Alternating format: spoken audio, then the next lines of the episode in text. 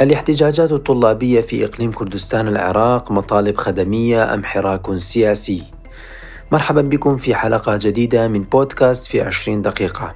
معكم شاهو القرداغي سنتحدث في هذه الحلقة عن أبرز الدوافع والأسباب التي دفعت الآلاف من الطلاب للخروج إلى الشارع في مدن إقليم كردستان العراق.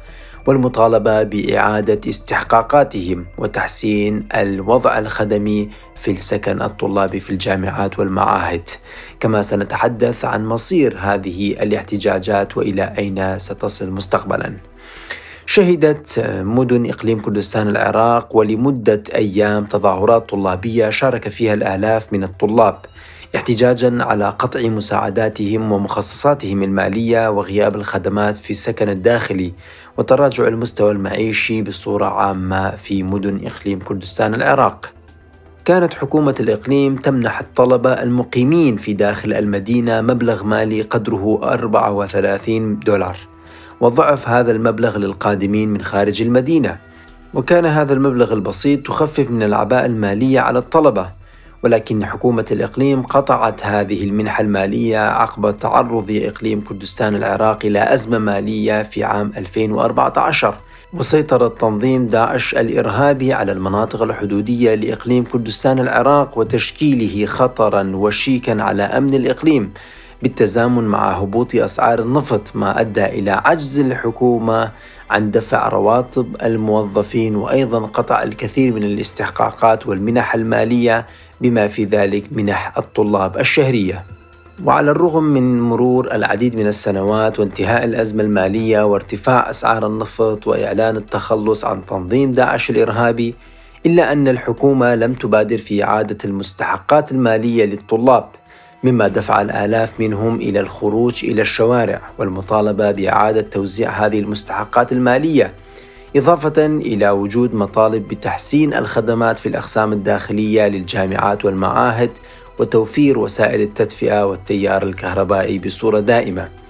وعلى الرغم من سلمية التظاهرات الطلابية واقتصارها على شريحة الأكاديميين بشكل عام، إلا أن القوات الأمنية لجأت إلى العنف لتفريق الطلاب واستخدام قنابل الغاز المسيلة للدموع، إضافة إلى الرصاص الحي لتفريق المحتجين.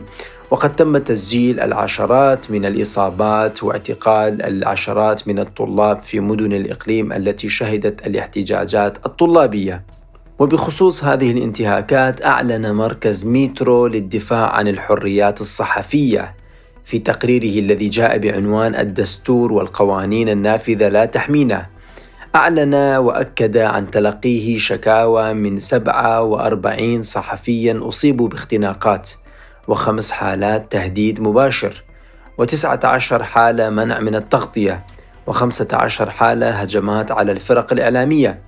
وأفاد التقرير أيضا أن طلابا تجمعوا داخل جامعة أربيل وقد منعوا من الخروج إلى الشارع.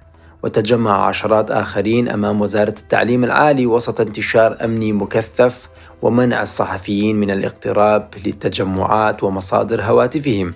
كما أن السليمانية شهدت تجمعات أمام المبنيين القديم والجديد للجامعة ومنع المتظاهرين أيضا من الخروج للشوارع الرئيسية.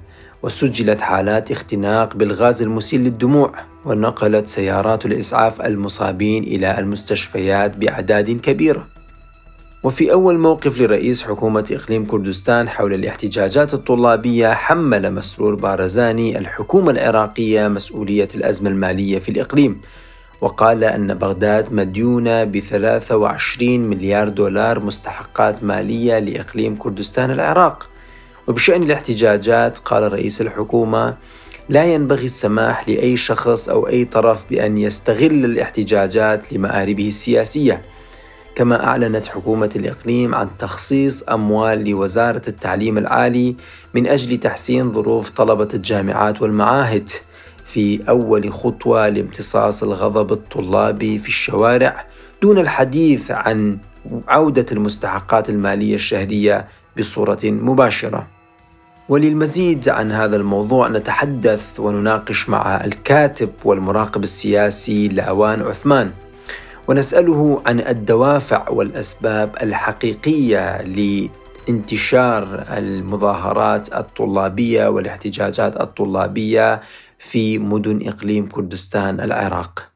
آه بدءا بودي أن أقول أنه كل المحاولات الرامية من أجل اختزال هذه التظاهرات في نطاق مطلبي مادي فيما يتعلق في موضوع الرواتب أو ما تسمى بالمخصصات الطلابية هي آه، تصدر من فئتين. فئة بودها أن تضرب جوهر هذه التظاهرات حيث تختزلها في هذه المطالب الآنية الفئوية. وتحاول أن تجردها من المعاني الوطنية. الفئة الثانية هي تعاني من قصر نظر وتعاني من من قلة في الاطلاع. فعلي أقول أنه هذه التظاهرات نعم قد تكون في ظاهرها تظاهرات طلابية لكن آه، هي تحلق في فضاء وطني.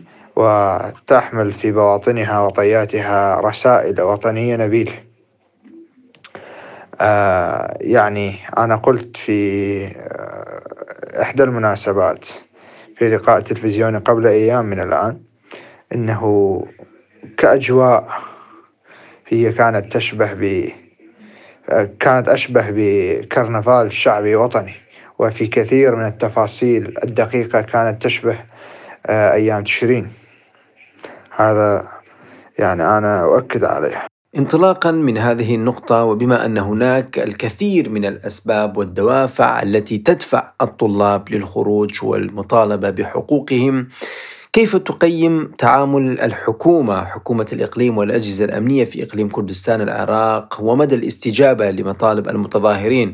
وهل هناك فرق بين استجابة أو تعامل حكومة الإقليم مع المحتجين من الطلاب وتعامل الأجهزة الأمنية في باقي مناطق العراق أم لا فرق بين الأجهزة الأمنية في تعاملها مع الاحتجاجات بصورة عامة؟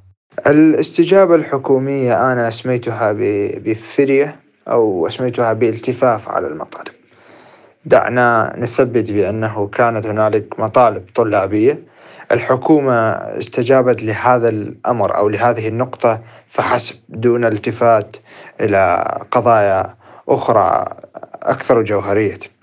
ولكن عند استجابتها أيضا إلى هذه القضية التي تعتبر أساسية بالنسبة للحكومة هي مارست ممارسة التفافية وحاولت آه، الالتفاف على هذه المطالب حيث صدرت بيان والبيان يفترض منه أنه كان يتعلق بموضوع آه، المخصصات. ولكن ولكن البيان لم ينص أبدا على ما تسمى بالمخصصات بل آه، أتى في البيان أنه يتم تخصيص مبالغ مالية آه، لوزارة التعليم العالي من أجل تحسين الأوضاع في في الأقسام الداخلية في جامعات إقليم كردستان. وهذا الأمر لا ينص كما هو معلوم على أو لا يتقرب من موضوع المخصصات أو ما إلى ذلك. إذا فعليه أنا أسميتها وأبقى مصر على هذه التسمية أنه كان التفاف حكومي. لم تستجيب الحكومة إلى الأمر كما هي مطلوب. وأخيرا يبرز سؤال مهم وهو هل سيستمر الاحتجاجات الطلابية أكثر وسيتوسع بصورة أكبر لجميع الجامعات؟ أم سيتم ترضية الطلاب بمجموعة من الإجراءات والاستجابات الحكومية وأيضا اللقاءات الحزبية التي حصلت مع الطلبة وتم منح العديد من الوعود والتعهدات من قبل الأطراف الحزبية والحكومية هل سوف تنجح هذه الخطوات في إقناع الطلاب بالعودة إلى منازلهم ودراستهم أم سوف يستمرون في التصعيد والتظاهر إلى وقت يتم الاستجابة لكافة مطالبهم؟ أنا أقول أنه طبيعة الاحتجاجات في إقليم كردستان تختلف نوعا ما عن طبيعة الاحتجاجات الموجودة.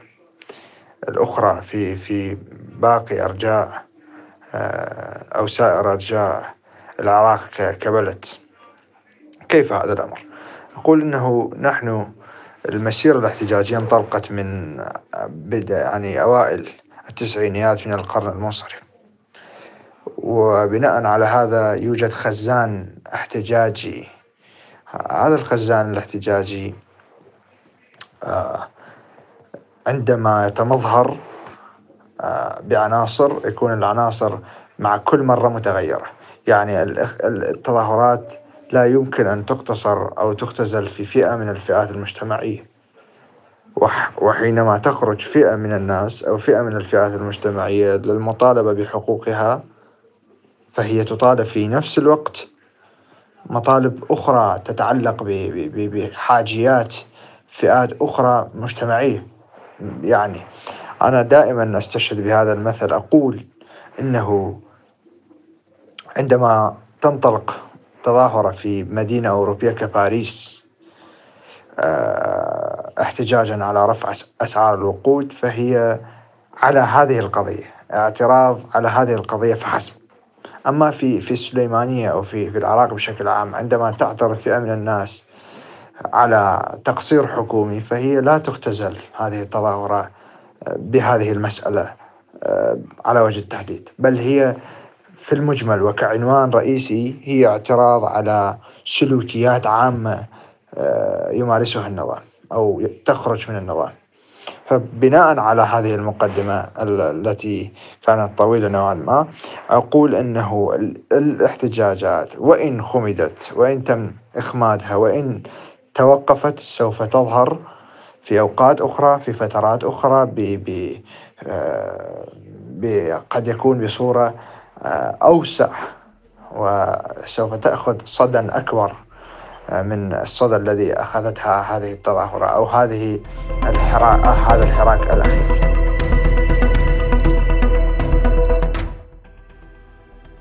وفي جانب آخر يقول هاوكار رشيد عضو سكرتارية جمعية طلبة كردستان في حديث لنا حول كيفية وإمكانية معالجة هذه المشكلة. بأن الإيرادات الداخلية فقط لوزارة التعليم العالي في حكومة إقليم كردستان العراق من الممكن أن تغطي نصف أو أكثر من مستحقات الطلبة الشهرية. وخاصة أن هناك الكثير من الأقسام الحكومية التي تقبل الطلاب بمقابل مبلغ مالي معين وبالتالي من الممكن تخصيص هذه الإيرادات المالية لوزارة التعليم العالي للطلبة وتحديدها كمستحقات شهرية لهؤلاء الطلبة وبالتالي إنهاء هذه الاحتجاجات. ولكن يؤكد هاوكار أن الإشكال الرئيسي في هذا الأمر هو أن إيرادات وزارة التعليم العالي لا تبقى في الوزارة بل تذهب إلى خزينة الحكومة في وزارة المالية. ولا يمكن لوزارة المالية صرف دينار واحد دون موافقة رئيس الوزراء لأي جهة والحكومة تصرف وتنفق الأموال حسب مزاجها وليس حسب الاحتياجات والضروريات المهمة للمواطنين بحسب تعبير هاوكار رشيد. ومن الواضح أن الحراك الطلابي وبهذه الصورة هي الرسالة الثانية إلى السلطة السياسية في إقليم كردستان العراق خلال هذه الفترة الوجيزة بعد الرسالة الأولى التي تمثلت في موجة الهجرة المستمرة حتى الآن إلى بيلاروسيا والذي تحول إلى رأي عام عالمي يتحدث الجميع عن أسباب هروب الشباب والعوائل إلى أوروبا من إقليم كردستان العراق. حيث أن هذه التطورات تجسد إشارات واضحة لصناع القرار في الإقليم حول الأخطاء الحقيقية في منظومة الحكم وضرورة إجراء إصلاحات حقيقية لتجنب تراكم الأشكاليات والمخاطر والأخطاء. والتي سوف تؤدي إلى إضعاف تجربة إقليم كردستان العراق على المدى المستقبلي كما أن المقاطعة الكبيرة للانتخابات والتي وصلت إلى نسبة 65% من المواطنين في إقليم كردستان العراق كانت أيضا رسالة واضحة من شريحة كبيرة من المواطنين بأنهم لا يرضون بنوعية الحكم في الإقليم وأرسلوا رسالة واضحة بضرورة مراجعة هذه الأحزاب الحاكمة لسياساتها وتبني سياسات مختلفة تستطيع من خلالها أن تستجيب للمطالب والخدمات الأساسية للمواطنين حتى لو كان بالحد الأدنى من الحاجيات والاحتياجات الرئيسية. ولا يمكن بطبيعة الحال قراءة الأحداث الحالية في الإقليم والاحتجاجات الطلابية في إطار ضيق واعتبارها مطالبات خدمية فقط لشريحة معينة ووحيدة، بل هي نتيجة طبيعية لتراكم الأخطاء خلال السنوات الماضية، وعدم إدراك صانع القرار للكثير من المشاكل لدى شريحة الطلاب وشرائح أخرى في المجتمع بسبب زيادة الشرخ بين المواطنين وصناع القرار داخل الأحزاب من الطبيعي أنه إذا لم يتم الاستجابة السريعة للشريحة الطلابية ووضع معالجات جذرية لمشاكلهم فإن هناك الكثير من الأطراف الداخلية والإقليمية تحاول أن تستغل هذه التظاهرات للتدخل وزعزعة الاستقرار في إقليم كردستان العراق. والضمان الوحيد لقطع الطريق أمام الآخرين هو معالجة الأخطاء والبحث عن الأسباب الحقيقية للمشكلة بدل تقديم الحلول الترقيعية والتخديرية التي تعطي معالجات مؤقتة للأزمة ولكنها سوف تظهر بصورة أوسع وأكبر في المراحل القادمة. يعتبر إقليم كردستان العراق النموذج الأنجح في العراق مقارنة بباقي المحافظات التي تعاني من الكثير من المشاكل الأمنية وغياب البنى التحتية والخدمات الأساسية. حيث أن الإقليم شهد تطورا نوعيا في السنوات الأخيرة الماضية إضافة إلى التقدم والعمران وحضورا للجانب الأمني والاستقرار ما دفع الكثيرين من مواطني الوسط والجنوب يختارون الانتقال والعيش في الإقليم. ولكن هذه التطورات والعمران لا يعني أن هناك حالة من الكمال أو جمهورية أفلاطون المثالية هناك. وهذه الإنجازات أدت إلى وقوع الكثير من الخبراء والمراقبين في الخطأ. عندما لم يقيموا الأوضاع في الإقليم بصورة دقيقة وبالتالي تفاجؤوا من ظاهرة الهجرة واندلاع التظاهرات الطلابية بهذه الطريقة. تقوية تجربة إقليم كردستان العراق وحماية الإنجازات الموجودة يكون عن طريق الاستجابة لمطالب الطلبة بصورة عاجلة وتلبية حاجات الشباب وتوفير فرص العمل وتحقيق الشفافية والتوزيع العادل للثروات.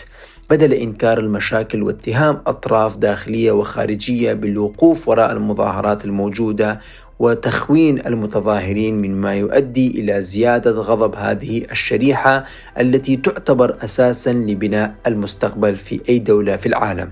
وتاكيدا على الوعي الكبير للمتظاهرين وخاصة من شريحة الطلاب لم يسمحوا بأي سياسي بأن يقوم باستغلال هذا الحراك الطلابي كما طرد الطلاب قناة إعلامية تابعة لإيران حاولت أن تغطي الأحداث بما يتوافق مع السياسة الإيرانية. وهذا يعني أن هناك وعيا كبيرا لدى شريحة الطلاب المتظاهرين في ساحات إقليم كردستان العراق. ولا يسمحون لأي طرف داخلي أو خارجي بأن يقوم باستغلال هذه الحراكات الشعبية لتحقيق أجندة سياسية أو لتحويلها إلى حراك سياسي واستخدامها كوسيلة للضغط على باقي الأطراف الأخرى السياسية وبالتالي إفراغها من محتواها التي خرج من أجلها الآلاف من الطلاب. إلى هنا ننتهي من حلقة هذا الأسبوع من بودكاست في عشرين دقيقة. من إعداد وتقديم شاهو القرداغي. شكرا لكم لحسن الاستماع وإلى اللقاء في الحلقات القادمة.